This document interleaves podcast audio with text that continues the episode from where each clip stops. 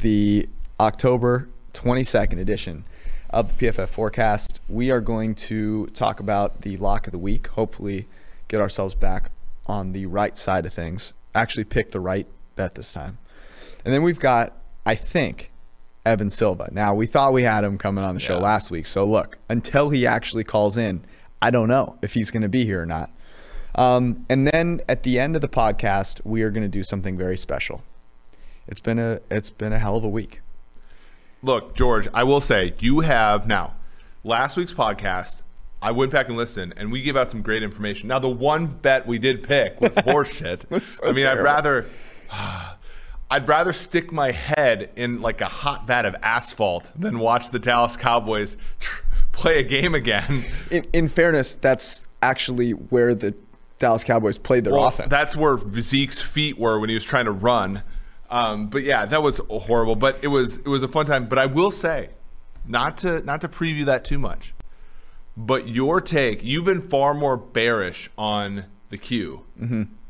All cues, but this particular Q than I was even. And I'm I'm so happy to see. Did you? I I I, I hope with all my heart that in your Robinhood account there's a short of Quibi because I'm I, I you deserve it. You earned it. You I, earned it. I really did. I shorted Quibi so long ago, and um, In your mind, at least, in your heart. Let's say this: I'm riding high. I'm gonna have So myself a nice. I'm gonna have myself like Aaron Rodgers next to her finger. Do we do we give out the Tequila. story for the genesis of our Quibi? Like, Maybe we can do that at the end. yeah, I think I think that's probably a fair, a all right. one. So with that, let's rock.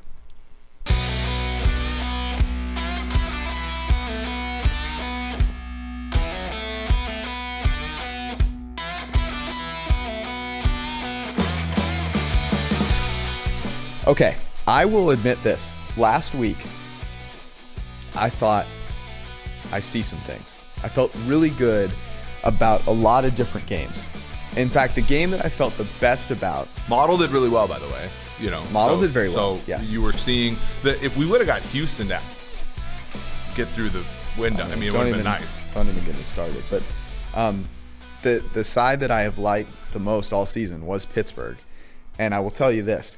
So I went to a wedding on Saturday, small wedding, but there were a couple of friends I haven't seen in a while, and so of course they find out you work in football, and they go, "Oh, hey buddy, yeah. like talk to me," and I was like, "Well, I'll let you know this. I haven't bet on one side more uh, than I have bet on the Pittsburgh Steelers, and so thank God."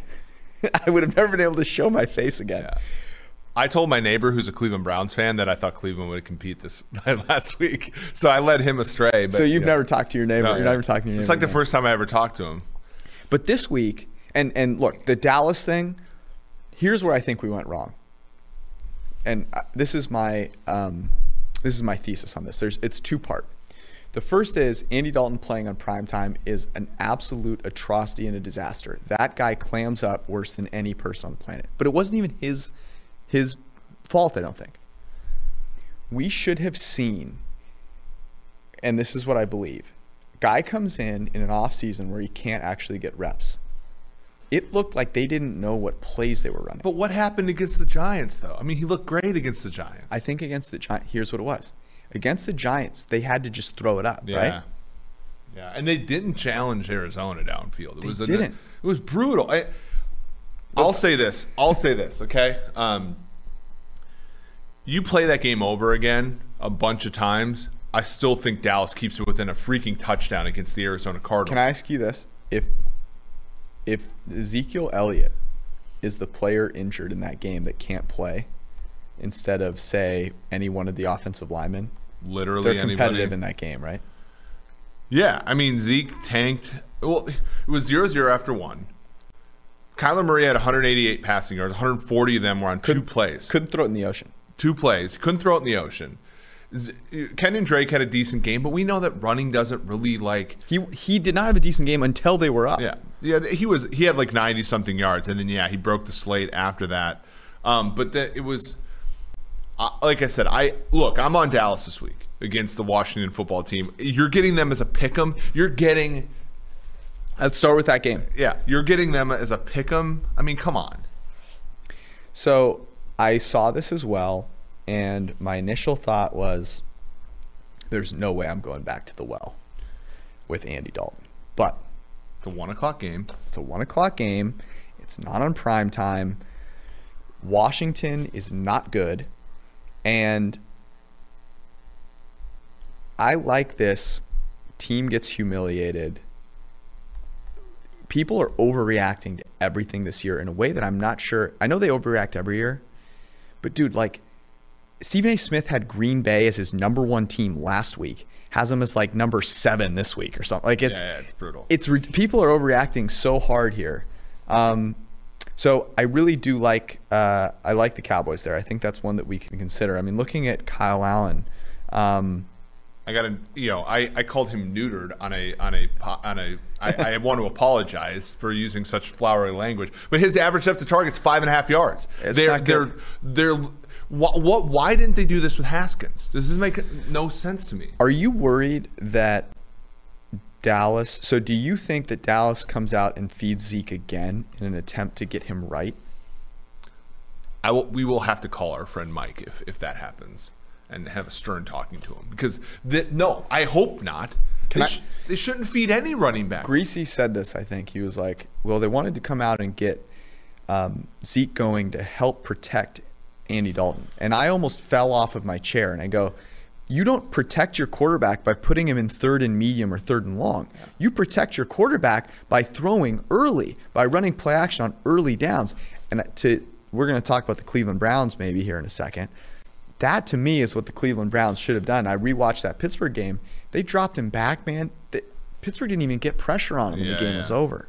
So We have we have Dallas as um, you know using our power rankings. We have Dallas as a 3.2 points better than Washington, despite the fact that Dallas lost more points in their power ranking this week than any other team in the league.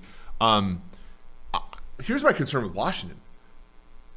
Why did you bench Haskins if you were just going to play Allen like and have him dink and dunk all the time? Like, what was the point of that? Because you could, you know, you already know what Kyle Allen is. Kyle Allen's a good backup quarterback in the NFL, right? Like, no, if you know, he can eventually become Fitzmagic one day, right? Maybe, but like, there's nothing to find out about him, you know.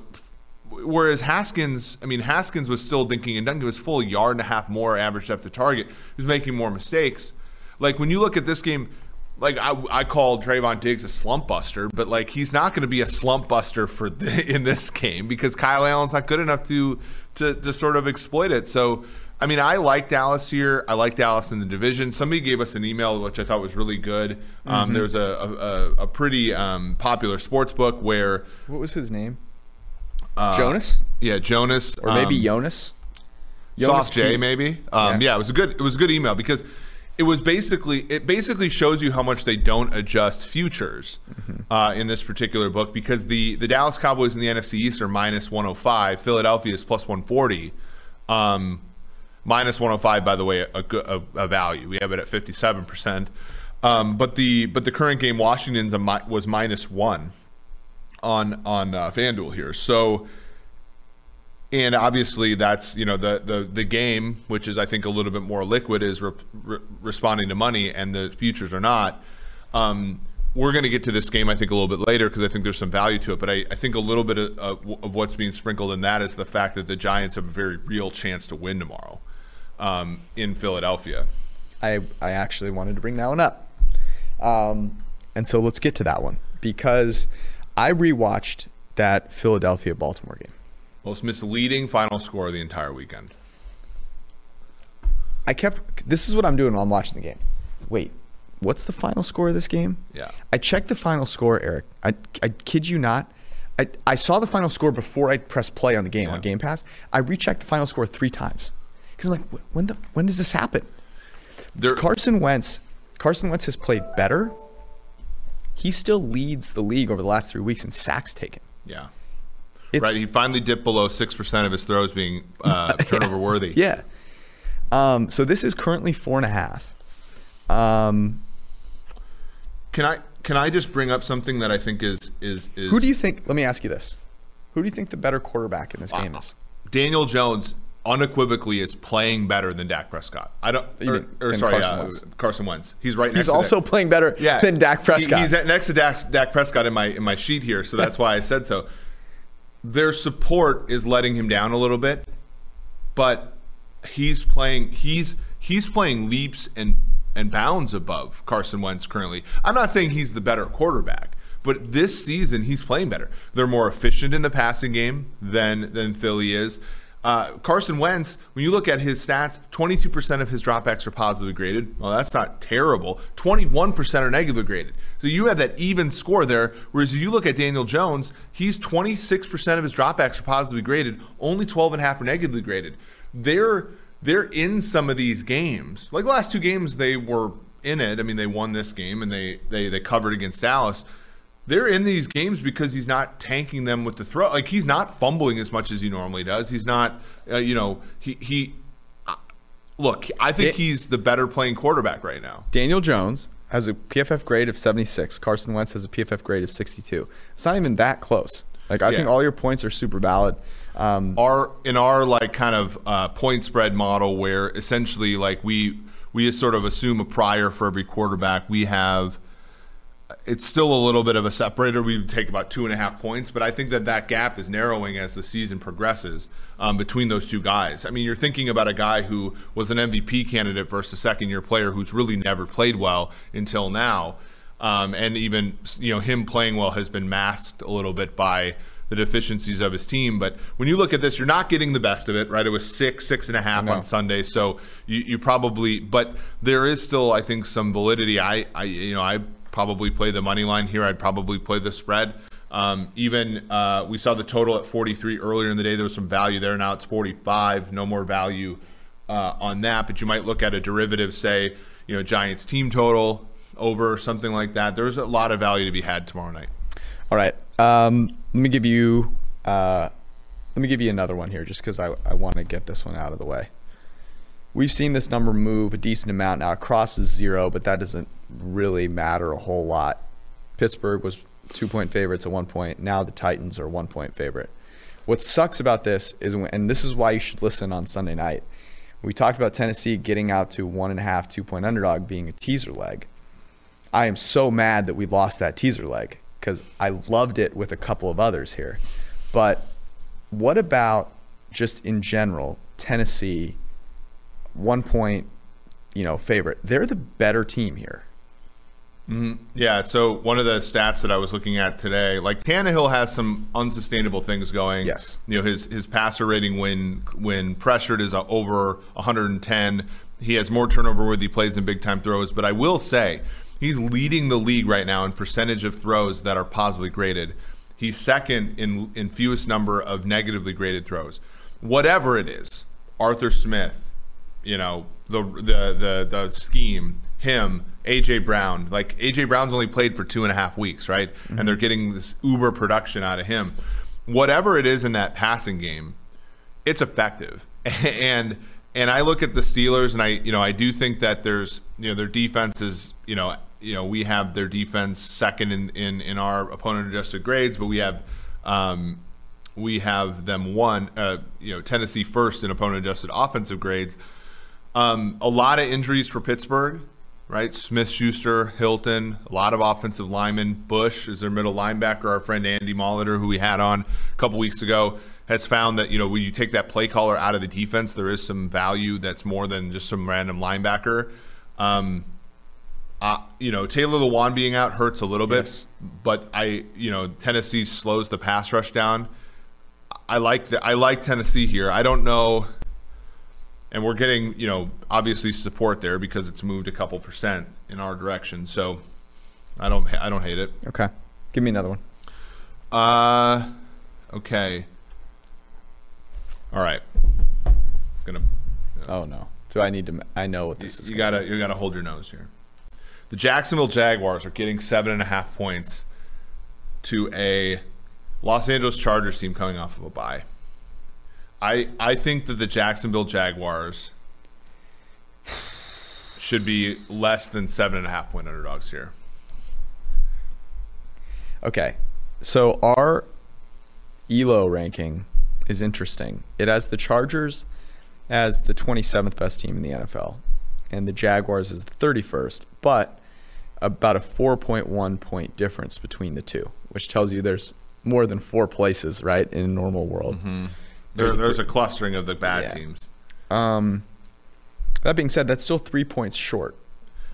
Allen questionable with a back injury. Bulaga questionable with a back injury. Linval Joseph questionable with an elbow injury. Um, I would say if you're looking at which team is going to push the edges a little bit more, it's clearly Jacksonville. Like Jacksonville is not one of the upper tier teams in terms of being like that advanced, but they don't make dumb decisions mm-hmm. generally. Um, and you know they're you know I think they're getting defenders back, right? Jack, uh, questionable. Allen and um, who's the the corner Henderson. Like they're all they're all probably fine. Chark is the one that you know he, he came out of last week's game again, like it was always stupid to lay points with Jacksonville against Miami. It was always stupid to, you know. But I think seven and a half points is a lot for a rookie quarterback to be favored by, especially one that I think is a little bit inconsistent. We're seeing all the great throws, but we're also. Yes. He kind of reminds me a lot of Cam Newton as a rookie, where it's a lot of flashy stuff, but not enough stuff to win and um, you're not consistent enough to win with. The, I, I just think this is one where I, the market is so low on Jacksonville um, that you, you might you might be picking up some value there. I like that one a lot. All right, let me move on to Monday Night Football, where your Los Angeles Rams are facing the Chicago Bears. The Los Angeles Rams are a six point favorite to the Chicago Bears. Can you explain this to me? No. Well, are the Rams like a public team yet? I, I mean, they must be because I don't understand this. The Rams have beaten only teams in one of the worst divisions in human yeah. history. Well, I think that the market views the the the Bears as a paper tiger. And the to me the paper tigers in the NFL include the Bears. But the Bears are not the only team. I mean, when you look, so we have Chicago as one and a half points worse than the Rams on a neutral field. Um, we have only we have Chicago only a point better than the average team on a neutral field. We just have the Rams at just two point four points, um, which is best in the NFC West, but still like there's some condensed you know condensedness uh, there. So I, I liked it. I, it stood out at me, and we're even seeing some Rams support. It's gotten up to six. You know, you you you get. I uh, think we've seen this game before. We've seen it twice before. Nick Foles and the Eagles, and then Mitch Trubisky and the Bears, yeah. like have both played the Rams and had tremendous success against them. Well, we, we also saw it at Soldier. They played at Soldier the last two years, mm-hmm. and there was that once the both I mean, games were Chris's games, and the first one was the worst game that we've ever seen in human history. Yeah, until the Dallas game. Goff was, I mean, Goff was atrocious in that 2018 game, and you know, and so was Trubisky, and they yeah. still didn't matter. I mean, that game was what six to 15. It was brutal. It was uh, awful. Um, wow. And uh, and then last year's game was they, they benched Trubisky at the end. He was so bad. Uh, it was 17-7, right? So you're looking at neither of these games are, are that high. Um, here's here's so I think this is I'm a little worried about the Rams coming off of an embarrassing game against the Niners and that they will come out guns blazing. I'm a little nervous about that. However, the Bears are in the news because they are one of the most fraudulent five and one teams, and mm-hmm. I think that will fire them up a little bit. The Bears, aside from the Bucks, are one of the more complete defenses in the NFL. Their coverage is sound. They don't have weak links there. Right. They have you know strength at uh, the other two layers. Khalil Mack is playing amazingly well. This should be and the total is 45. It's a pretty low total. Yeah. So when I look at this and I go, oh, wow, it's a six point game with a 45 point total. We've seen this game happen before. To me, there's a good amount of value here on the Bears. Yeah, I, I like that one as well. Um, I, I think that that's uh, a really, yeah, that, that one to me stood out, especially when you get the market movement towards the Rams. Um, what are the injury reports are we looking at? There's not a lot in the injury report for Chicago Bears. In fact, um, I think I mean the Fuller guy being out for the Rams is a big deal. Um, and I just don't like. Do you see the Chicago Bears linebackers and safeties and corners like really being challenged by the LA Rams? I don't see it. I just don't. Jared Goff is grading really well right now because of Sean McVay's brilliance yeah. and the fact that they've played a very easy schedule. Yeah. And um, when it comes down to actually making throws down the football field, I haven't seen it yet from Jared Goff. Yeah. So, So the so really the question is is can Nick Foles and and look Nick Foles hasn't played well. Um, he has a he has a 75 passer rating when clean. it's not good, but that Um, should regress up. Um, okay, give me another one Uh okay. as Um, we wait as we wait here with bated breath to for, see if for Evan Silva. Evan Yeah. Silva's going to show up. Okay. Um, we were on the Falcons last week. Oh Now, God! It was it was And it was a lock. and it was a fucking sto- Well, you know who we were against. We were We against, were against the the Vikings. Vikings. That's is- fair. Are they playing the Vikings again this week? Or No, but they're playing a, a team that's a game and a half up on the Vikings. Mm. By the way, Minnesota fans, if you want to shit on Detroit, they're better than you. Okay. Um, total on this game is 55. There is no bigger so there there are a number of mismatches in this game. Mm-hmm. Okay. Look at this injury report for Detroit's defense. Flowers, wrist, questionable. Coleman, hamstring, IR. Uh, Okwara, undisclosed, IR. Trufant, hamstring, questionable. Th- their defense isn't as good as the Vikings defense. Both are garbage. The Falcons looked awesome on, on offense, and they gave the Vikings help. They kicked a field goal like on two drives in the first half. They uh, the, the running back I can't remember the, which one's name. They don't Swift. matter. No, not Swift. The running back for the third string running back for um, Brian uh, Hill Oh. fumbled in Minnesota territory. Oh, yeah, not the Lions. the That Falcons. game should have been way worse Yeah. for the Vikings than it ended up being. And you look on the other side, like the corners for Atlanta, do you think that they can cover Kenny Golladay? I don't think so. The only thing that keeps this game under the total of 55, which again is under a key number of 56, is running the football to Adrian Peterson. I know. That's the only thing. the only thing. Look, if they try to turn this into a 2015 matchup between Todd and AP, like yeah, okay.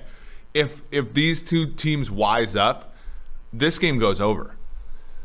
I like I like that one a lot. I, I have a couple of overs actually, and You, so I don't like betting batting betting the Falcons out loud, but that one to me feels like a good one. It did feel really good to me. Okay, let me give you another over. Your team, the Kansas City Chiefs, are favored by nine and a half to Drew Lock and the Denver Broncos, and the total is forty six. Now, what makes me nervous about this is we saw Buffalo say, look, we're just going to let you run the ball. But Kansas City ran all over them. So I'm I'm thinking maybe Denver goes, okay, well, let's be a little less, you know, hey, just run the ball all the time. And Kansas City's defense, I didn't think was very good. I thought Josh Allen gave him a couple of opportunities to make some plays in that game. The weather wasn't great.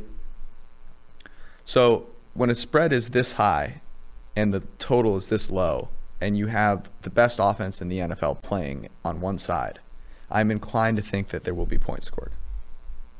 Hmm. Yeah, I, I don't mind it. Um, my only issue is that I think the Chiefs play kind of a muck it up defense. You know, like a well, I think that they're certainly capable of this game going over by halftime. Drew, Like, Drew Lock played and really well the other day. This is the other thing is Drew Lock played well in that game, and it was against a Belichick defense, not what he's going to see against Kansas City, and you know on the road in his first game back. So there's reason for me to believe that the 18 points they scored against the Patriots makes people think they're a low-scoring team, when in reality, like Tim Patrick's playing well. They have They Jerry Jeudy. No fan. They actually did move the ball. Melvin and he Gordon might be well. sick, which like helps their offense. I feel like. Um, yeah, I mean, okay. Let's look at some. Let's look at something here. Um, Denver weather. While we're wait for Brosif. So Sunday it's supposed to be 24 and snowy. Oh, So I'm just like a little bit worried. it's supposed there. to snow. Yeah. Okay. So that'd be my only concern. Although that should be reflected in our models. Um, true. And the last time they played in the snow, the Chiefs put up their end of the bargain, weather-wise, or, or sorry, offense-wise. It was just Drew Lock's fault. Um, that's not something I knew. I just, you You know, just pull it out of your ass. pull it out. Uh, all right, let's um, let's pause this conversation. All right. to bring in someone I didn't know he was going to show up or not. But uh, it's Evan Silva. Unlike Quibi, monkeyknifefight.com is a website where you can get real value. Uh, and I don't say that lightly. Monkeyknifefight.com is a place where you can play prop based games that are more engaging and fun than just regular props. Head to monkeyknifefight.com, $20 deposit in your monkeyknifefight.com account with promo code PFF will get you a free PFF Edge annual subscription. So that's a $20 deposit at monkeyknifefight.com, promo code PFF, and then you get a $40 subscription for a full year. And plus, all this content at PFF will help you uh, make and play smart NFL bets at monkeyknifefight.com. So go to monkeyknifefight.com and make it happen.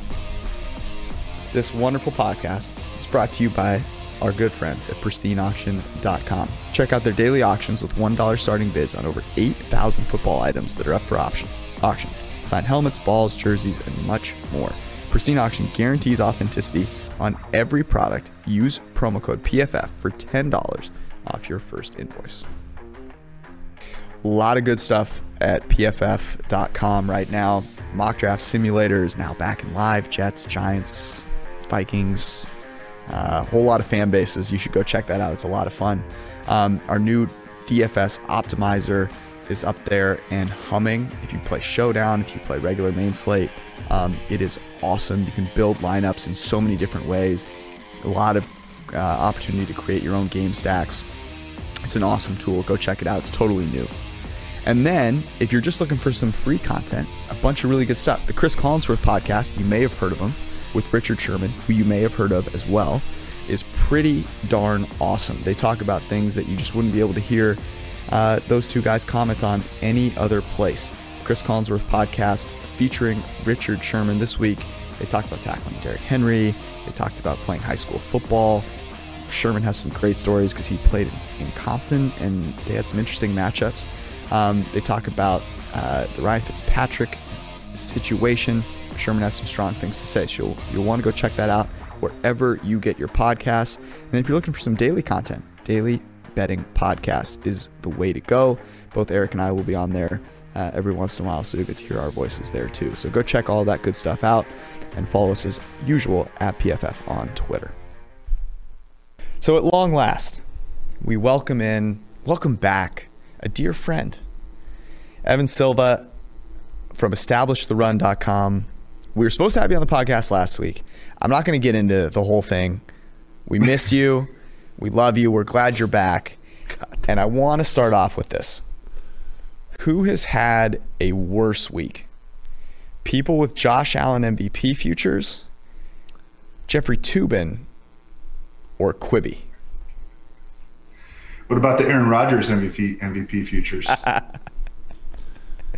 uh, it's, uh, that was in fourth. That was my fourth option, but I had to get two other references in there, so it didn't make the didn't make the cut. How you have been? You what drove, about people rallying for Jeffrey Toobin? Okay, the this is word. that's not that, that's not what they have had the worst week. Yeah, let's let's not veer down that path. but but I want to give you an opportunity to talk about Josh Allen because he gets off to this very hot start. You talked about the ease of their schedule starting off the season. You talked about the fact that you would, you know, were pumping him up for MVP. He then comes out. Now, I think the narrative is publicly that he has looked bad over these last couple of weeks. Where do you stand right now on how you felt about Josh Allen preseason? Well, um, he, he had two great opportunities in island games, which MVP voters are much likelier to be watching than, you know, when they have to cover the, the, their own teams that they have to cover at, you know, 1 p.m. Eastern. Um, but two island games on, on Monday nights, and he kind of flopped in both of them. The Bills lost, which is also important uh, for his MVP candidacy. And uh, because, you know, the to, to, me, the, the greatest criteria, you, you play quarterback um, you play on a winning team, mm-hmm. and you obviously have to perform well, which was the case for four weeks and has not been the case for the last two weeks. I think that the week five game against Tennessee was a legitimately bad performance by uh, by Josh Allen. The week six game against uh, Kansas City was a game that I think the Bills, you know, they what, what did the what was the final score? Was it a one score game? Two star. It, basically a one score game. Basically a one score game, and um, he did not get. First of all, the game there was rain in the game. Mm-hmm. Um, he hit Stefon Diggs in the hands for a potential long TD. I mean, that was a dime from Josh Allen, and usually a catch that Stefon Diggs I think comes down with, uh, but it you know it, it hit him in I think both of his hands, and he did not. Maybe the rain played a factor there. There was another uh, throw to jo- uh, to John Brown that like hit him in the helmet. Yeah. Um, and another uh, play that I thought that Stefon Diggs should have made. Uh, and you know, if if he gets two of those, uh, his stat line looks a lot better. The Bills have a chance to win, um, and you know we're we're feeling a lot better. Uh, we we do have the Jets coming up, and if he smashes that, which he absolutely should, then I think that that that will help him.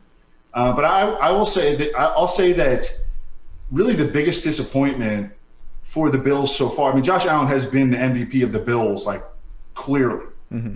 And the LVP of the Bills has been their defense. And that is something that I was banking on uh, being, you know, uh, uh, assisting Josh Allen. Yeah. It, is, it has actually worked, I think, to his detriment. Certainly over the last two weeks, they had no chance to stop. Uh, you know, they, they just got trampled by Clyde Edwards Helaire in week six. And in week five, uh, they were awful against the Titans, and they, they were awful against your Ryan Fitzpatrick. Um, and that, that was something that I was counting on an MVP candidate uh, to some extent. And I, I know that you know defensive uh, predictability from year to year is not something that we should count on. But Sean McDermott has been there for what this is like his fourth year. Mm-hmm. He has you know coached, uh, overseen a, a fundamentally sound defense. The the Bills have had too many penalties in key spots defensively. When you watch the Bills over the past four or five weeks defensively, that is this has not been a Sean McDermott defense. Um, and so I think that that has been the, the biggest disappointment for the Bills so far. I think that Josh Allen can rally and and get himself back into the mix. He's he's received a lot of positive like national media mm-hmm. uh, touting of him as an MVP candidate uh, from guys like Dan Orlovsky. And you know, I think the ultimate mush, by the but way. But he's he's obviously got to he's got to start playing better. Um, uh, I think that he's probably back toward I don't know. Moo's probably got him at like 500 to one now, but uh, he's probably more like in in the 30 to one range. Whereas I think for you know maybe through the first four weeks he was in the the 15 to 12 to one range. Let me let me rally for you here, uh, Evan. Okay. W- what was the expected record of the Bills after six weeks? Probably four and two is probably what we would expect, right? Um, you know yeah. the four and two, hoping for five and one. Yeah, the Rams yeah. are the Rams are a representative team in the NFL. Tennessee was a made the AFC title game a season ago, and the Kansas City Chiefs are the defending Super Bowl champion. You go one and two in those games. That's not a terrible outcome.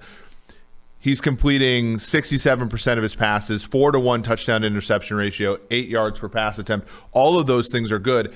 And I will say, in the last two weeks, Allen is fourth in the NFL in big time throws. He's second in the number of passes he's had dropped over the last two weeks. I mean, that Tennessee game was brutal. Yeah, the receivers are garbage. And John Brown was injured in the Tennessee game and mostly played injured mm-hmm. against the Kansas City Chiefs. Yep. Now, that doesn't mean, and I don't think Evan ever meant to say Josh Allen's good. Like, that was always the thing. You said that he would be an MVP candidate, and to the degree that you can, for people who are actually betting on this and betting big, there you could prop swap these things after three four weeks and you get some value on it right? And that's the that was your argument the entire time. Not that josh allen is the next coming of john elway. It was the no. it was that he the the slate worked out well for him. Now there were a couple really high leverage situations that turned up like the tennessee game was not supposed to be a primetime game so that the fact that it becomes a primetime game and then it goes pear shaped for him is not good, right? But not expected. And the Chiefs game could have gone either way. I mean, like as Evan said, it's a few plays here and there, and they might come out of the win. And even if he goes in that game and only has five yards per pass attempt, everybody's going to remember that they took down Mahomes and the mm-hmm. Chiefs. And so while again, I'm not the biggest Josh Allen supporter, I do understand his, you know, Evans process here. And I don't think even after two kind of crappy games by Allen, I don't think it was ever that bad. And it was never as good as the first four games represented. So here, I'll I'll add on to that. I don't think this is lost yet, and here's why: the Patriots are a real team, but the Bills have a real chance to win the division, and that will be seen as impressive beyond the normal winning of a division because you overcome a Bill Belichick team that's real. Okay.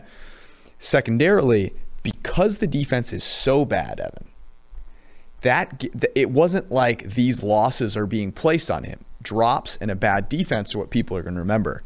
So, you know, Rodgers kicked himself in in the butt in Tampa Bay. Wilson's obviously the clear cut favorite right now, but that division is super hard. And then Mahomes is a guy that you'd expect statistically to, to come back, but like the you know, bar in the public's eyes is so much higher. So much higher for him. The, the, the thing that I really like about Buffalo, though, and the reason why they're going to give Allen a chance, is even though they have a bad defense, they're tactfully doing the right things. What they try to do against Kansas City was the right play concentrate the game on a bunch of high leverage plays and hope that you get lucky, much yeah. like the Raiders did the week before. Make Mahomes and Mahomes third converted downs. third downs because he's amazing, right? He's like yeah. the best scrambler in the league, and he's also has the best arm in the league. Why don't Why doesn't every defense do that? Well, just, uh, just against any quarterback. Well, that, that was what I was worried about with like Baltimore. If you go back to that game, Baltimore thought that they could play the Chiefs straight up and like blitz and play man coverage and all that BS. And it's like, no, the way to beat the Chiefs is to bleed them on offense. And the Chargers did the same thing. Yeah. You know, the Chargers dared the Chiefs basically to beat their zone, and it took them all game to do it. And the same thing was true the other day, and, and Buffalo only gave up 26. Yeah. You know, Evan, me, you, you remember last year when the Texans beat the Chiefs? That's exactly what they did, and right. it wasn't. I think Carlos Hyde like had 100, 100 yards in that game. Um, I'm talking about the the regular season game. Um, obviously, the Chiefs. Uh, and, and Mahomes was hurt. Mm-hmm. Uh, yeah, I'm talking about the regular season game, but it, and it wasn't just Carlos Hyde. Uh, it was um, a bunch of like a ton of short passes that like between the you know like between the numbers to like DeAndre Hopkins and, and all these other dudes that kept the ball, you know, kept the, the clock moving. They controlled the clock and they were able to pull out that upside. I, I think that there is a, a clear cut formula to beat uh, the the Chiefs. It's in a fragile formula. It's it's not easy to execute. Um, but we've seen teams play them tough and even beat them at times by playing that using that pers- that specific formula, and that's what the Bills try to do. Unfortunately, you know Diggs did not come down with those two catches, and Brown didn't come down with his opportunity, and Allen did make some mistakes, and the the defense I mean, you know, you there's like like I, I think that giving like allowing rushing production is not a bad thing. You know, yeah. allowing a, a level of rushing efficiency can actually be a good thing for your team but there is like a cliff drop where you can't be giving up like six yards of carry. Yes. You know, and just yeah. just getting gashed, and, and, that's what happened in the so, Bills. Well, here's a general football question. I feel like for the three of us, I agree with you, and I think that there's a there's a underrated market inefficiency that's being that, that's coming. And, and Mike Renner talked about this. You need to have nose tackles that can keep the point of attack right? Like the Bills, they don't have Star Lotulelei, right? He's he opted out. Like they're just soft uh, in the middle. And so when you deploy Same. that that strategy, when you deploy that strategy, like you need so like look at the Chiefs. Like they signed Mike Pennel, who's like straight up off the street, and he's a man. Like he's out there taking on double teams, yeah. and they can back up and kind of play that kind of defense, and they're not getting gashed for six yards every down. Like it's fine to give up a six yard run every once in a while, but you guys, you know, and I, you know, I think back and I was pissed off they drafted Derrick Nnadi. I was, I thought Khalen Saunders was kind of a crappy pick, but if you think about about from their perspective, like they're that kind of defense that kind of wants to bleed out the other offense and condense the game into a bunch of high leverage plays. And part of that strategy is having interior linemen that aren't Aaron Donald. Like you're not getting Aaron Donald. So so find like a cheap fatty to play in the middle and and you know, hold the point of attack. And I think that that's what the Bills are missing, and maybe why Kansas City's not nearly as bad of a defense as we think, despite their personnel. I like that. I like that a lot. Let me ask you this, Evan. Do you feel like Eric and I need to apologize to you? There's a lot of apologizing going on about the whole Josh Allen thing. And I just I want to hear from someone that actually is rational about things in football and life like you. D- Did you feel like people needed to apologize for saying Josh Allen was inaccurate last year? Because to me, you would have asked me to apologize if I had said, you know what, he's actually playing like shit the first four weeks. Your TV is lying to you. Right, right. Actually, he's been asshole, and I'm still right. But I didn't. I acknowledged the fact that he's played well, and I actually think he's played better than the public thinks he has over the past two weeks. So, do you think that we should write you a letter of apology? Absolutely not. Good. Absolutely not. I mean, and I would have even said that after the first four games when I was looking, you know, like we were fucking cruising, you know. Um, I, I'm not into the apology game. I've done the apology game before, and the apologies were not accepted. Uh, Yeah, you're certainly, right. like, Like, on social the- media, never apologize on Twitter. Um, the apologies are not accepted, and they're they're they're useless. We, you know, we as friends, like we could, you know, say, hey, I was, you know, wrong about this. And you, you, I mean, I think definitely, you, you know, there, there's a time and place to say, you know, when you're wrong, but apologizing. I remember last year, through like the Raiders were six and four, and there was one week where like every person in major media was apologizing. We made fun of it on the not show. understanding that they had like a minus 110 point differential. Yeah, yeah. they were absolute trash, and they wound up, you know, like losing out essentially. Right, they And I were- just- I was like, why is everyone apologizing? This team is bad. You know, that- you you are you are going to look wrong in the end, and I mean, then you have to apologize again. Yeah, you have to exactly. apologize again for for you know apologizing in the first place because you were wrong to apologize. Yeah, I mean, and there- you know, it's I'm different- Not, I'm not big into apologize you, apologizing. You know, certainly on on social media, like I screwed up the uh, our our fantasy football evaluation, DeAndre Hopkins this year, and I apologize for that.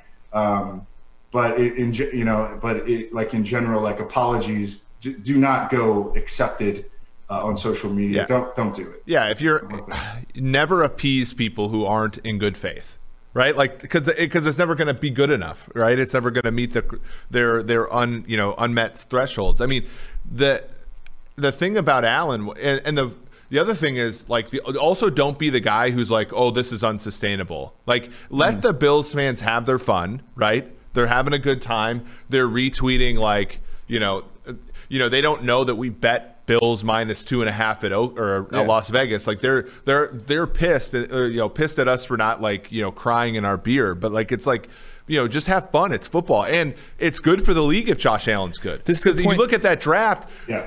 Baker's horseshit right now. Josh Rosen's on a on a practice squad. Fucking yeah, Here- like here's the thing if you say someone isn't good and it's our job to talk about whether players are metric you know whether they're accurate or not whether they're grading well or not trying to pretend that that's not the way it is would be us doing a disservice to the people that want to consume football content. Now does that mean that things that might be 55 45 doesn't work out or 60 40 doesn't work out? Yeah but um Well, it's I just mean- like it's it's like this week. This is a class, and I Evan, I want to hear your opinion on this because it's very similar to the Raiders last year, where people we respect were writing articles about how good the Raiders are drafting with Mm-hmm. Mayock and like how you know, and then of course it crashes down to earth as you said, starting with them being three point favorites on the road to Adam Gase's Jets and then losing by thirty. Um, the the Dallas Cowboys right now, right? Everybody is dunking on McCarthy. Everybody's saying, "Look, like, oh, look how good analytics This could is be." strange. Yeah, look how you know. Oh, they're all making fun of McCarthy after six games. yeah well he fumbled twice in, in the game, six so- games, six games that involved what? A close loss to a Rams team that's what four and two, a, a comeback victory against Atlanta, losing to a Browns team that's four and two, like a good team, right? Losing your starting quarterback, and yeah, getting beat. But you know, Arizona's Losing your four. entire offensive line. Yeah, Arizona's four and two, right? Like you look at this and you're like, I think to myself, like I want to bet more Dallas even money to win the NFC East because it's like the whole public's like they're dead, and it's like they're the furthest thing from dead right now, and and not like I don't necessarily want to be the one that's going on Twitter and saying, hey, this is you guys are all overreacting. I kind of want to wait it out and see in like a few months that they're like five and four. And you're like, okay, well, maybe you guys were all overreacting. go this cash some tickets Yeah, Yeah, I was listening to uh, sports radio today, which I mean, I'm sometimes sorry. I do just to you know, I why don't know, just to torture myself. and some guys like on the radio, he's like, you know, the Cowboy season's over. They should, you know, trade everybody. Like, you know, they should just they should tank for Trevor. And I'm like, they're two and four. They play the Washington football team next. They could get to three and four pretty easily, although Washington is favored at, at DraftKings Sportsbook. Yeah. Um, Our friends. you know, I they, they still have the best receiver corps in the league. They're going to be able to score points. I, I understand how bad it looked on Monday night, um, but it, you know that everything went wrong. You, you mentioned the, the the Zeke two fumbles, um, the the Gallup, you know, just egregious drop. Had zero drops on the season, just the egregious drop. I mean, that would have been a game if he just catches that shit. God, man, what, what, that was awful. Well, and- Um, but I, this is not a McCarthy thing. I don't understand attacking McCarthy. If you're going to attack McCarthy, I think there's one specific thing that you can attack him for because they've still had one of the best offenses in the NFL thus far, despite all the offensive line injuries. Um, you can attack him for hiring Mike Nolan, Yeah. Who has not been in the NFL For a while. for you know multiple years, For a reason. and is like his boy from uh, the 2005 49ers. You know, and that's just like a cronyism hire, and that I think you could really beat him up for. Yeah, Um, I, I do agree with you 100% there in the sense that, like, his staff is full of, like, failed head coaches that are kind of his boys, right? Like, it was it Marinelli on the staff, too? I can't remember who exactly. Here's and here's the thing. Oh, well, let me let me get one more thing in, Yeah. George, and also the the idea that like they like I've seen some people use this as like support for Jason Garrett. Is anybody paying attention to Jason Garrett's offense with the Giants? no, I I mean, Jason Garrett was awful and remains awful. So we, we're, we, we should not be pointing to anything that's happening with, with Dallas right now as an indication positively regarding anything uh, concerning Jason Garrett. I mean, that's that, that's like pushing some bias. Yeah. This is clearly like a fade the public sort of situation, right? Where, like, everybody is, you know, they lost a, a high caliber uh, or a.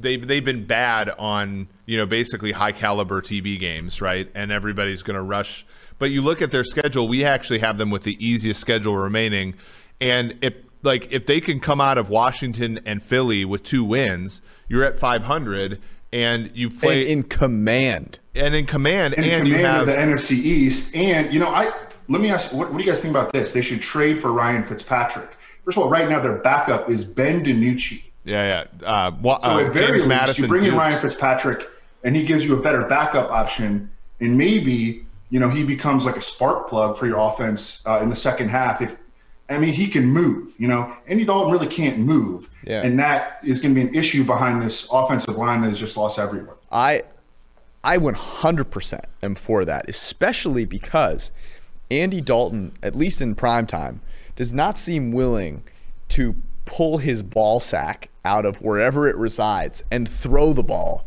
And Ryan Fitzpatrick will do that. And when you have receivers like that, that offense could be legitimately explosive. Kellen Moore, I think, knows what he's doing. And with that defense and Mike Nolan, you have to have someone that's aggressive because this whole like I'm just going to be conservative and the ball off to D, uh, to Zeke is going to be terrible. I would I'm think, I'm 99 percent behind it because there's one percent of me that wants them to trade for Jameis. Who would you rather see, Evan? Fitzpatrick or Jameis? Um, I think it's about even. I don't Um, think they'll trade for Jameis because he's too young, and you know the idea is that Dak is going to come back. Right, right. So I could see the Fitzpatrick one working out a little bit better. Um, I love that. Could you could you imagine how much Jameis would just own 10 to 19 yards with those three receivers? It would be incredible. They, there is no reason why they should tie themselves to Andy Dalton. Other than trying to justify their sharp backup quarterback pick, which Is kind of like stupid, but it's but you know no team is sort of above that, I guess. Evan, you, I mean, you see this a lot because the fantasy world is so, um, they're so vocal, they're so involved. I was talking to Eric about this before.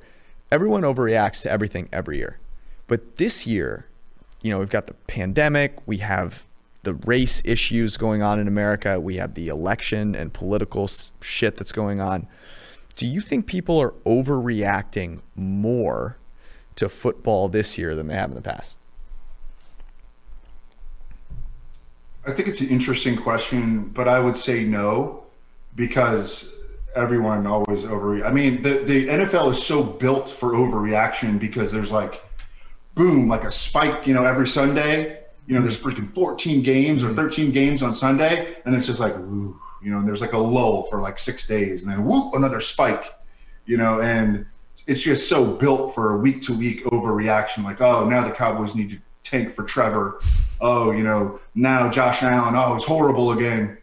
You know, oh, Aaron Rodgers. Oh, oh, the the Bucks lost to the Bears. They're mm-hmm. so overrated. You know, it's like you know, and then they come back and smash the Packers. Like it's the NFL is just so built for for overreaction. Maybe maybe it is a little bit more overreactive because of the way that the world is today in this particular year, but every year the NFL is built for just and, massive and maybe it's because because it, it's so you know week to week. And maybe it's also because we're seeing overreactions to the impact of the pandemic as well on football. You know, I and I see this. We see this a lot because I mean, you see it too, right? You run a business that's built on people subscribing to football content, and like you post something and there's bad news about you know coronavirus, and people immediately jump Freak. into the replies and they're like, the season's getting canceled. How could you possibly think about tweeting today? You know, and like that, I think adds to it. Um, Evan, I no, want no doubt. Like, I mean, I spent the entire offseason like tweeting about football, and my my probably you know highest volume response was, "Why are you tweeting about football? There's not going to be a season this year, you moron." Yeah. Would you, you know, and should we ask and those people for I, an apology? I to, you know, admit when when the Titans thing, the outbreak was going on, and you know, there was other the that uh, the Patriots thing with Cam, and you know, Cam was like at the facility, mm-hmm. uh, you know, infected for an entire day. Like I was starting to freak out a little bit. Thankfully, it looks like the the, the Titans are kind of going the way of the the Miami Marlins, right. and you know they're they're overcoming it again. Knock Evan, on wood. right know, now, I'll do you know? Do you know? For me, the time, the only time that I thought there wasn't going to be any football was when Clay Travis guaranteed there'd be SEC football. The The I, am I'm, I'm nervous about um, the Raiders Bucks game. Oh, with Trent Brown, and, all, and because they sent all those guys home, and the new protocol says they can't be back for five days. So I, I'm I, I don't know I, I don't want to get into that right now, but I, they both, and they both had a bye. I feel like the NFL did miss an opportunity with the the reshuffling last week. They should have pushed every team with a bye back a week, yeah, a few weeks. Worked. Like that would have but well, I, I was saying this the other day. I think Evan, to your point, there's probably a very small chance that there's going to ever be a week from now until February where there's no football. Like there's going to be some games on every single week it, for the rest of the year. It could be Evan, myself, you, Josh Hermsmeyer. Have you seen me kick step before? I'm pretty decent on a it. field. There's a field right here in beautiful Cincinnati, you know, we could get Collinsworth, you. Will he, he go out and run some routes? Dude, we get you flown out here. Chris here. is still in great shape. Oh God, I, I want Gradkowski on my team. If you, uh, so I'll just say this. I, I mean, I don't know how amenable you are to traveling, but I will happily come out here. We'll get Ian Hartitz. He'll drive drive down. I'll get us a nice table at Ruby's. We'll, we'll enjoy a wonderful steak dinner. We can go play some football. Yeah. We can come here and gather. So how would we table. how would we set this thing up? So so obviously Bruce would be the quarterback. We get Bruce down here too. Steve would be the tight end. Well, if he can make it from church. Yeah, I would be the H back, like the the two the second tight end. um, who, who, are we playing? Are we playing the Bengals? Yeah. Austin Gayle would be like the try hard, like Austin Ekeler running back guy. We're only playing offense. yeah, the no defense. No it's defense 2020. Uh, let's let's make that happen. I'm here for it. I'd love to. It's uh, I'm in Chicago. It's only a four and a half hour drive. It's just mm. the the week the weeks are so busy right now. I mean, but I I, I, I want to do it um, like in I don't know maybe like late March or you know yeah. when the when the weather starts to get a little bit better. Maybe they'll push the combine back like like six weeks and that and and we'll have we'll find a sweet Ooh, spot there. That could be sexual and violent. Okay, I want to I want to spin things forward because I I think people undersell, and maybe they don't, but I always feel like people undersell Evan's prognostication abilities. And I, this is on the back end of Josh Allen. I thought you were really shrewd in thinking about him as an MVP candidate. So, what are some of the things that looking forward for the next however many weeks we have football, because maybe they have to extend it a couple. What are some of the things that um, that you would predict that we see going forward? Um, I think it has been interesting how low on the Steelers the sports books have been, hmm. and I think that they might be a top five team in the NFL. I mean, w- betting on them has been a very, very winning oh. proposition. Oh, you and I so know far.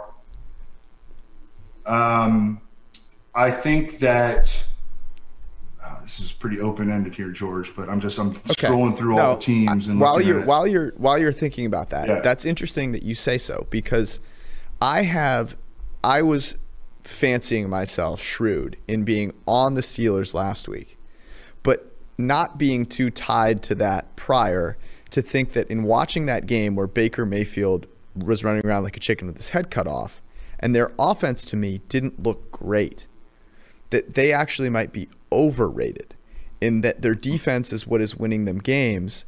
Their offense is still not great, and when they have to play a team that doesn't that has a quarterback that actually knows what he's doing, they're beatable. Only Indianapolis has played a easier schedule through the first six weeks, but Pittsburgh has done really well. I mean, uh, they have. Yeah. Yep. Our Titans. Um, can I think that you know Kansas City has shown signs at times of being the team that we expected them to be, um, or that they've been, you know, over the past two years, and we really have not seen outside of the Ravens game a truly explosive, you know, offensive output from them. Um, teams have been playing them smarter, as we've kind of alluded to to this point the Cardinals, they're interesting because they so much of their offense. I mean, well, their entire offense really, aside from you know Kenyan Drake, like the garbage time touchdown last week, and you know just running all over the, the just car, uh, just the, the garbage. Cowboys. But so their offense has been Kyler Murray run or hitch route to yes. DeAndre Hopkins.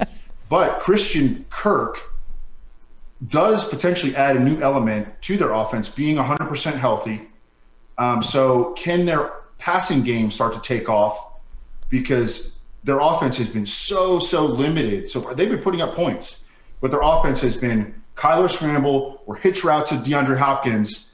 Can they add a new element? Can Christian Kirk be the guy to add a new element? This Seahawks Cardinals game I think is so interesting. I do too. Um, the total is, I think it's, I think they can absolutely beat a 56 point total. I mean, all you need is what 30 27. I mean, I, we should. I think we should be able to get that.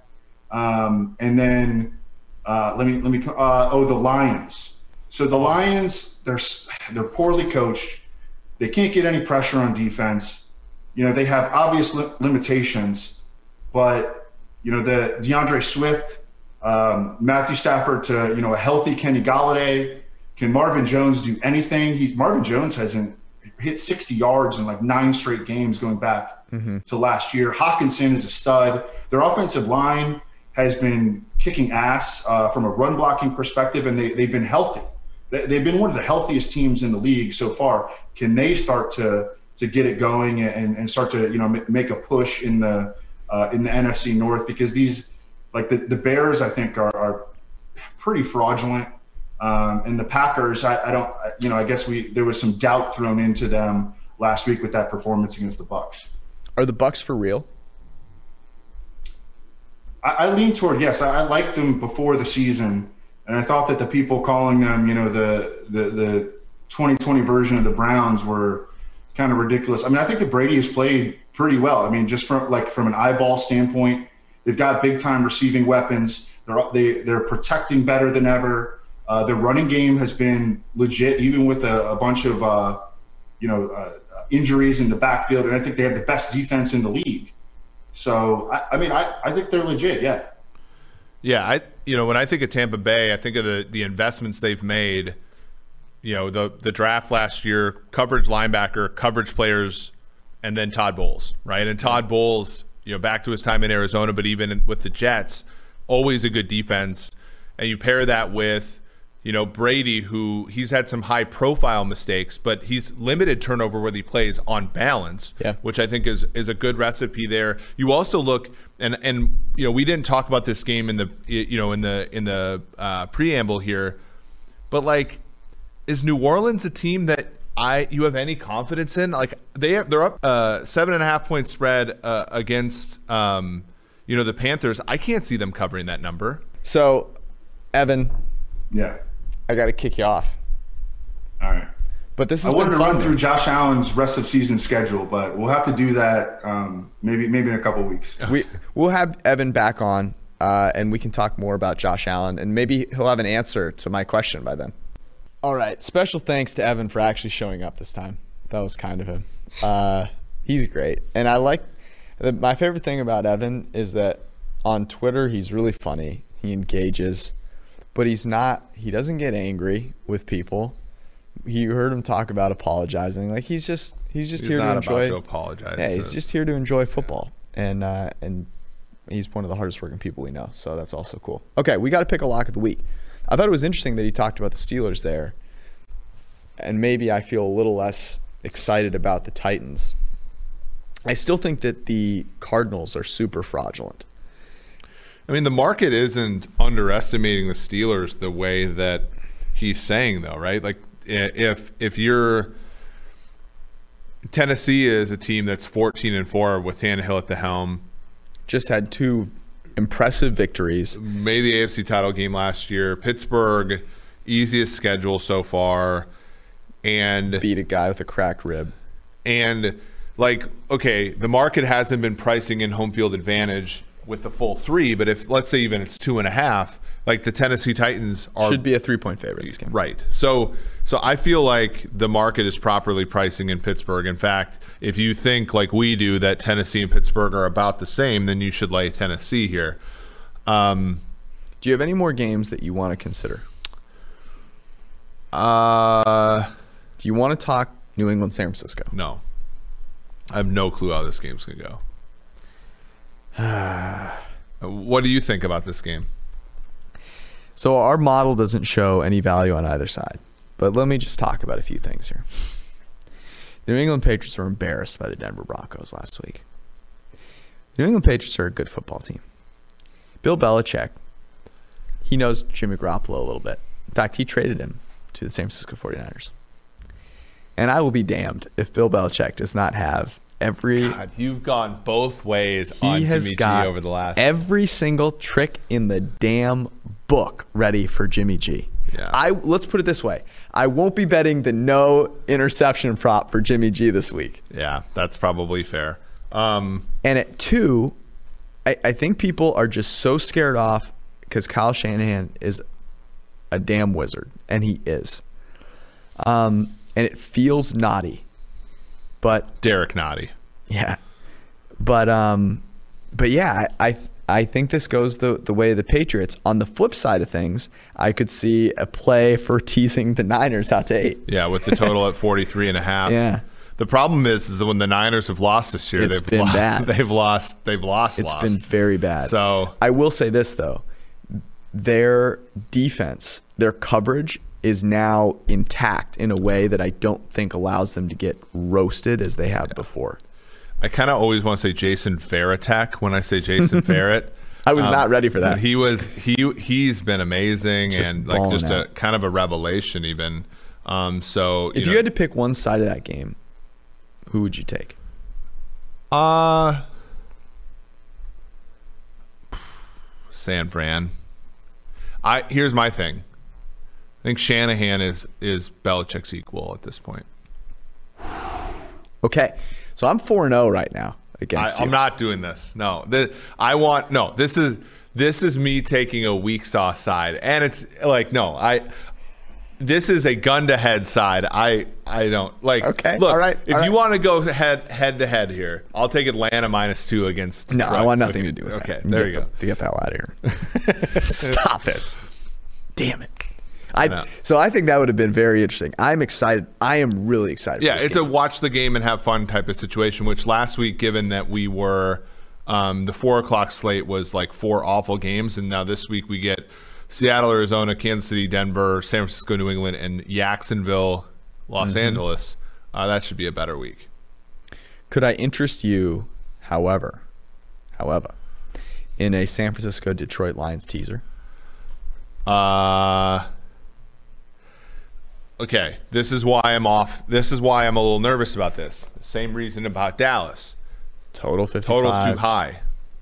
Like both this this game could end in a blowout. It's not the kind of game I want to tease. Um, Yeah, unfortunately, you here, already- here's well, god damn. I wish it was 12 and a half. Buffalo teasing Buffalo down to six and a half feels would have would have felt good, but it, it, you would only get down to seven there. Um, another possible. So like if we briefly go over teasers. New Orleans down to one and a half seems fair, um, even though the total's a little high there. Kansas City would be down to three and a half. That doesn't seem good enough. Um, that's about it, right?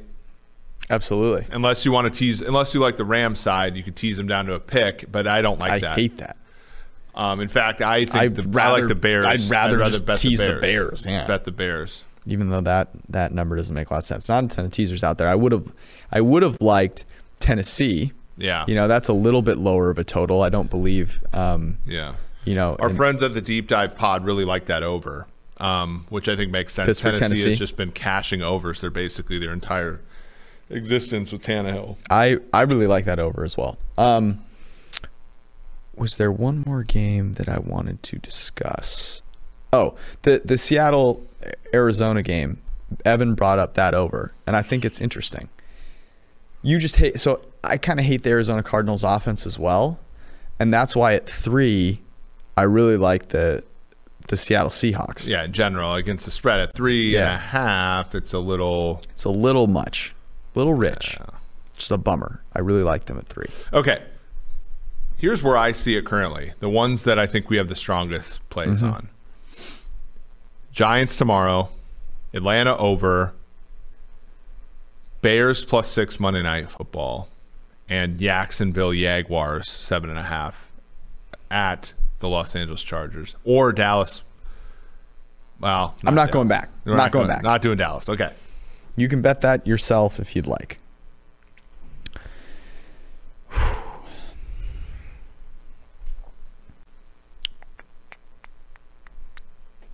Man. Okay, let me narrow it down a little bit for you. Okay.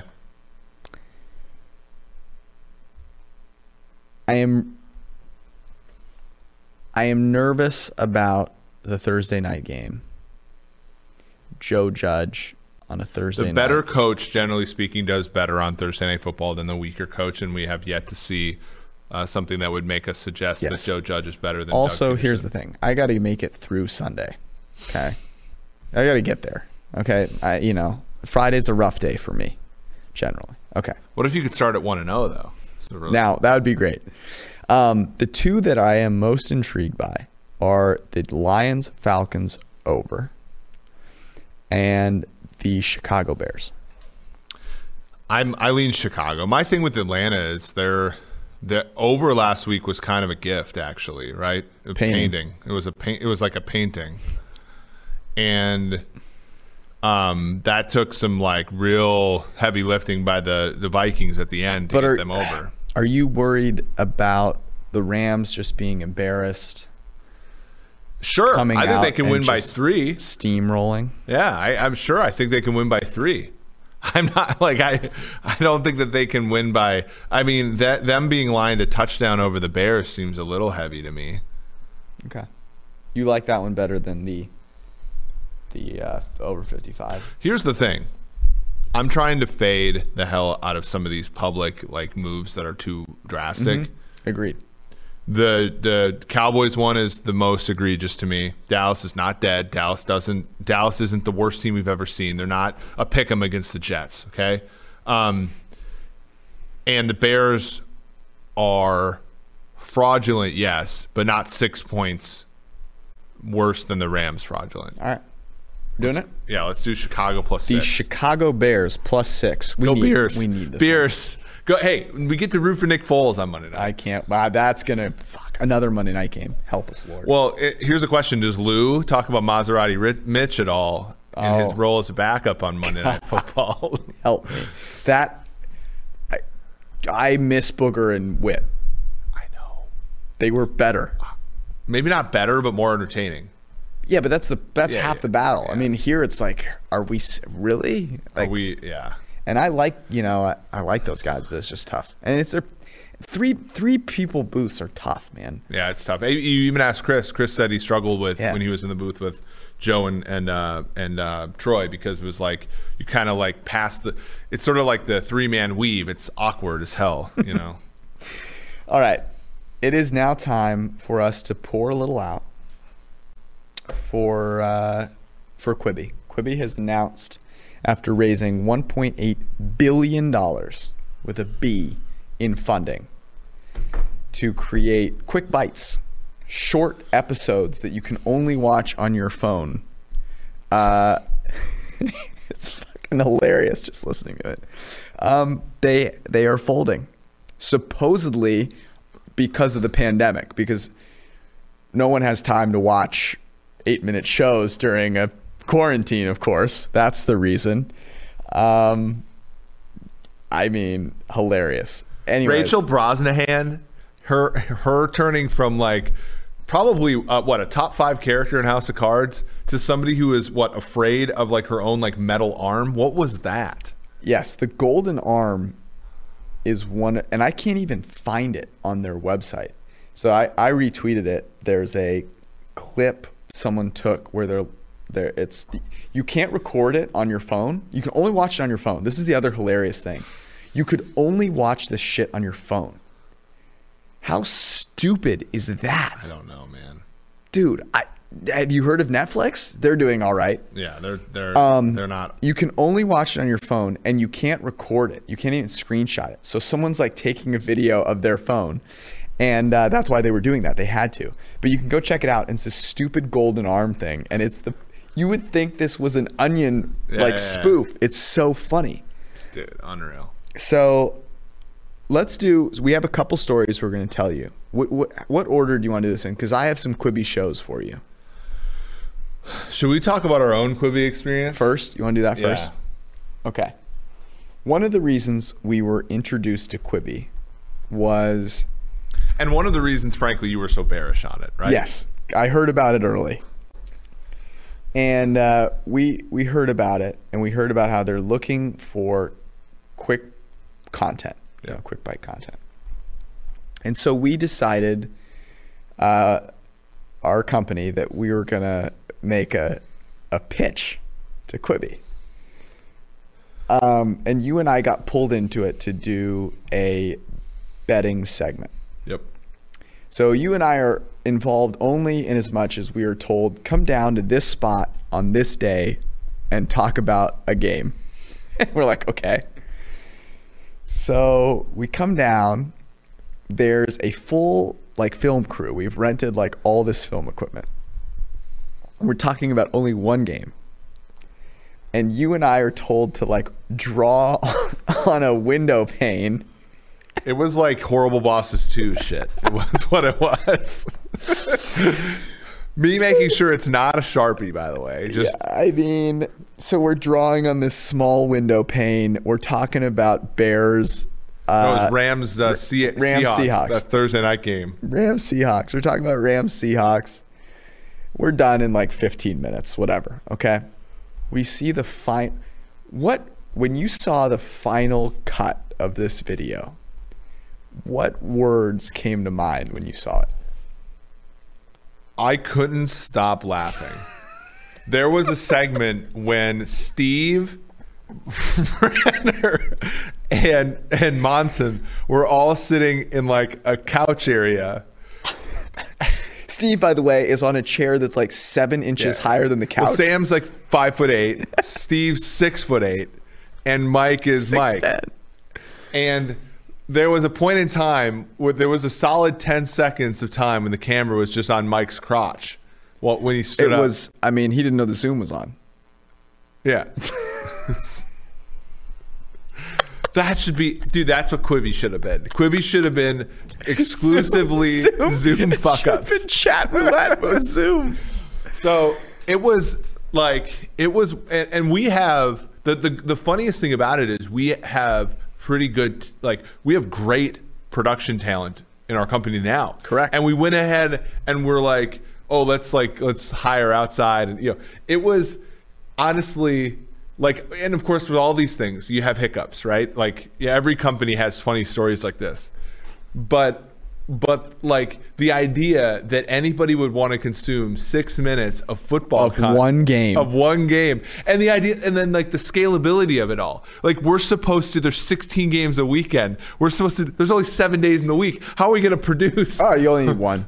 So we were gonna do this, okay? So we watch it. It's so comical that we go, okay, we just can't. We're never even gonna show this to anybody. Yeah. So it gets buried. Now we find out every once in a while we'll play it to each other Yeah. when we're blue yeah just we're just to feeling get a good laugh. Yeah. And so um, that's what enlightened me to the whole Quibi thing. So I started doing some research and realizing that they didn't have a single piece of worthwhile content on their whole fucking list. and I go, uh oh. And they want to charge me to watch it? Go fuck yourself. so yeah. that is when I became very bearish on Quibi, and shockingly, it did not it did not pan out. So I have some Quibi shows to read you in our final episode, our final segment of Quibi shows. Does that sound good? I I can't wait Okay. are they am i guessing these or are they all quibi shows Uh, no, they're you're guessing these. Okay. But I have a I kind of have a bunch here. I I went sort of all out for you. okay Okay. well it, we have to because th- th- this is no longer going to be funny after this Okay. First one. Big Rad Wolf. i'm pretty good at this by the way American Apparel was initially celebrated for its provocative advertising and message of social change. Then, nice the unpredictability of its founder imploded the iconic company. This is the story of the brand, good, bad, and ugly, as told by the people who lived it. Download now on the Quibi app. Pretty great. Uh, next one I have for you. okay is that What do you think? you're pretty creative but i'm going to say that's real It is real. yeah I am pretty creative. Thank you. Uh, because it's it's actually kind of a hilarious name It Like- is. like- it is. I mean, you didn't think I could come up with that name? I've had some Uh, good ones. You've had some good ones, but that one. Here's the thing: you're not a, you're not a great pun guy. So you are your sense of humor, while good, is not like my like it's not like the Atlanta Falcons like lame ass. I'm not very punny. Yeah, you're yeah. right. What the biggest pun that I'll do is like put a guy's name in something. Yeah, Don't Like the the Marcus Maye's amazing interception last week. don't spill O'Reilly. Okay. Yeah. Here we go. Next one. Sassy singles, daring DMs, real deal breakers. Singled out is back to help This daters navigate the treacherous waters of dating in the digital world. This is made up. Who will be stuck in the friend zone and who will be singled out? It's made up. This is real. God damn it! I missed them. believe this is real. All right, next up. I don't know if I'm gonna be able to get to this one, by the way. Nicole Richie spreads her message of environmental love through her new musical persona, Nikki Fresh, a trap music artist who makes eco-conscious choices while, while dropping sick beats and performing in over-the-top music videos. All episodes streaming now. Uh, that one's real because you like as much as you could have made it up, you can't even contain yourself. I can't believe Nicole Richie must have been like, "Are you? Wait, you want to pay me to do this?" okay.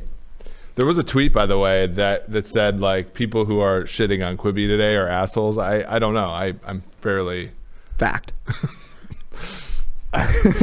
All right, next up. From executive producer Steven Soderbergh comes a suspense thriller like no other. As Andy struggles for survival, switch between portrait and landscape mode view to experience the story from two different perspectives as you live the thrill yourself. Wireless is streaming now on the Quibi app. that's too ridiculous to be fake. These motherfuckers thought that if you were holding your phone and switching between portrait and landscape, your ass would be enthralled. I, I am stunned. It is real. It is correct. Look, Uh, I've had some correct. bad ideas before, but these are bad. Okay. Are you ready? Yep. Last one. Crime can be interesting. And when it involves Really, because there aren't a ton of crime shows on on network television. hold on. They even had one with a mathematician as the as Yes. the FBI consultant. numbers. It's great. Crime can be interesting, and when it involves billions of dollars, it will demand your attention.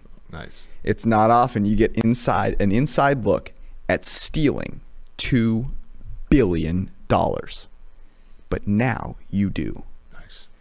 Oh wait, no, this is just the story of Quibi.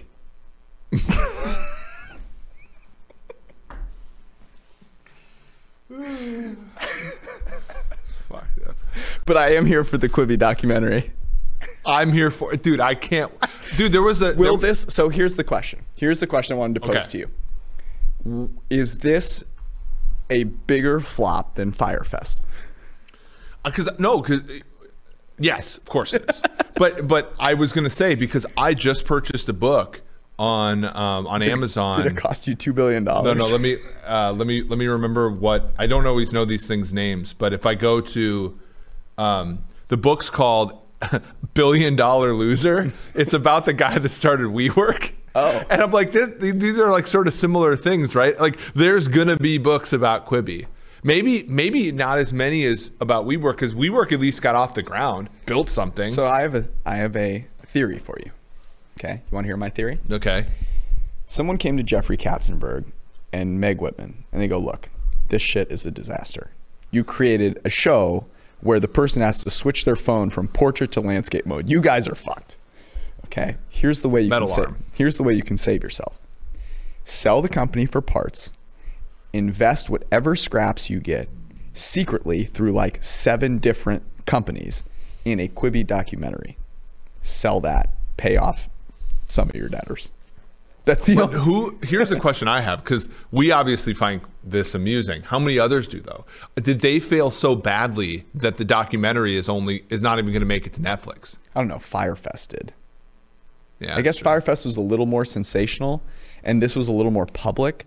But I don't know. I think I, I think it could play. The last thing that I have for you is I went on the Quibi website today, just to enjoy myself a little bit, Mm-hmm.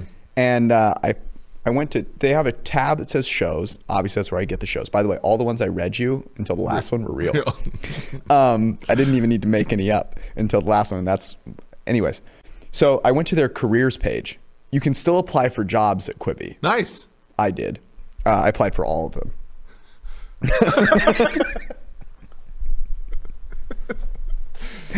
and I wrote some some interesting cover letters, uh, all under an alias, by the way.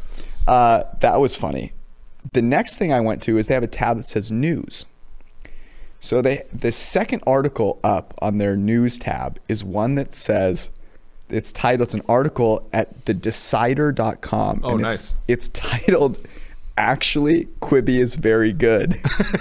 and it's a whole article about Quibi being good written by some poor lady who now was wrong. Here, here's my here's my question to finish off. uh, my last take here, as somebody who has kids, who Congrats. yeah, thank you. Um, the, the the the content thing is interesting to me because I you know la- my girls play soccer. And last night we I wanted to watch soccer with them, and they said, "Hey, can we just watch YouTube instead?" YouTube is where all the six minute videos are, folks. Like, w- didn't they r- try to reinvent the wheel? Like, my kids don't care if it's like these two brother and sisters who are now millionaires are out there like pouring glitter on each other, and that's like enough, right? Like, what are what were they doing?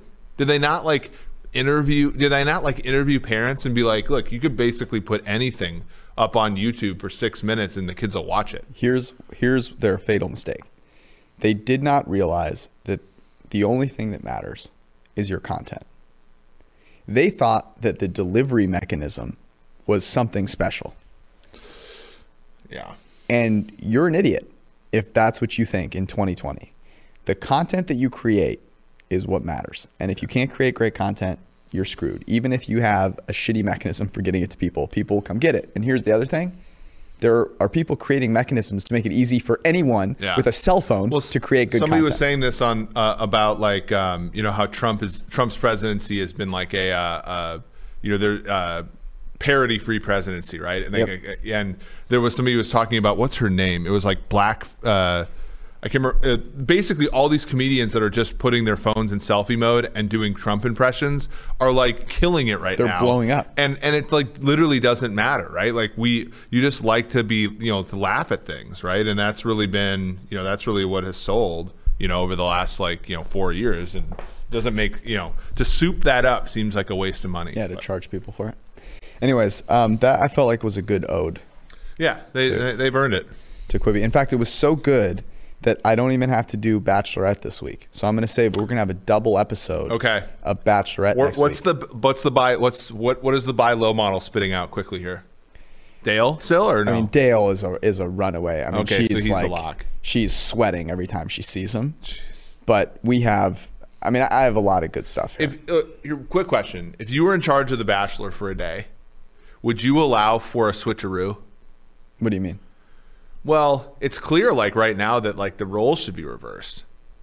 Like Dale should like switch to you know, and then they should they Bring should in more wheel women. in like you know, like wi- like at least like five or six, right? Because like she's she's clearly like she's clearly like eliminated the chase process for Da- Yeah. young Dale Moss. So here's the one Would thing. you, like, Here's kinda- here's what I would do. You know what I would do if I had one day? I would make it possible to bring in new guys.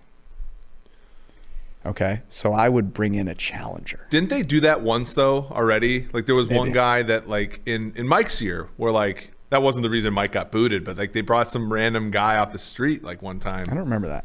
Maybe they did. But uh, I think it's pretty perfect the way it is. Anyways, I, I have a couple of good stories, and one includes going in for a kiss, getting rejected. And what, that's a whole other can of worms. But um, so, a double episode of The Bachelorette next weekend.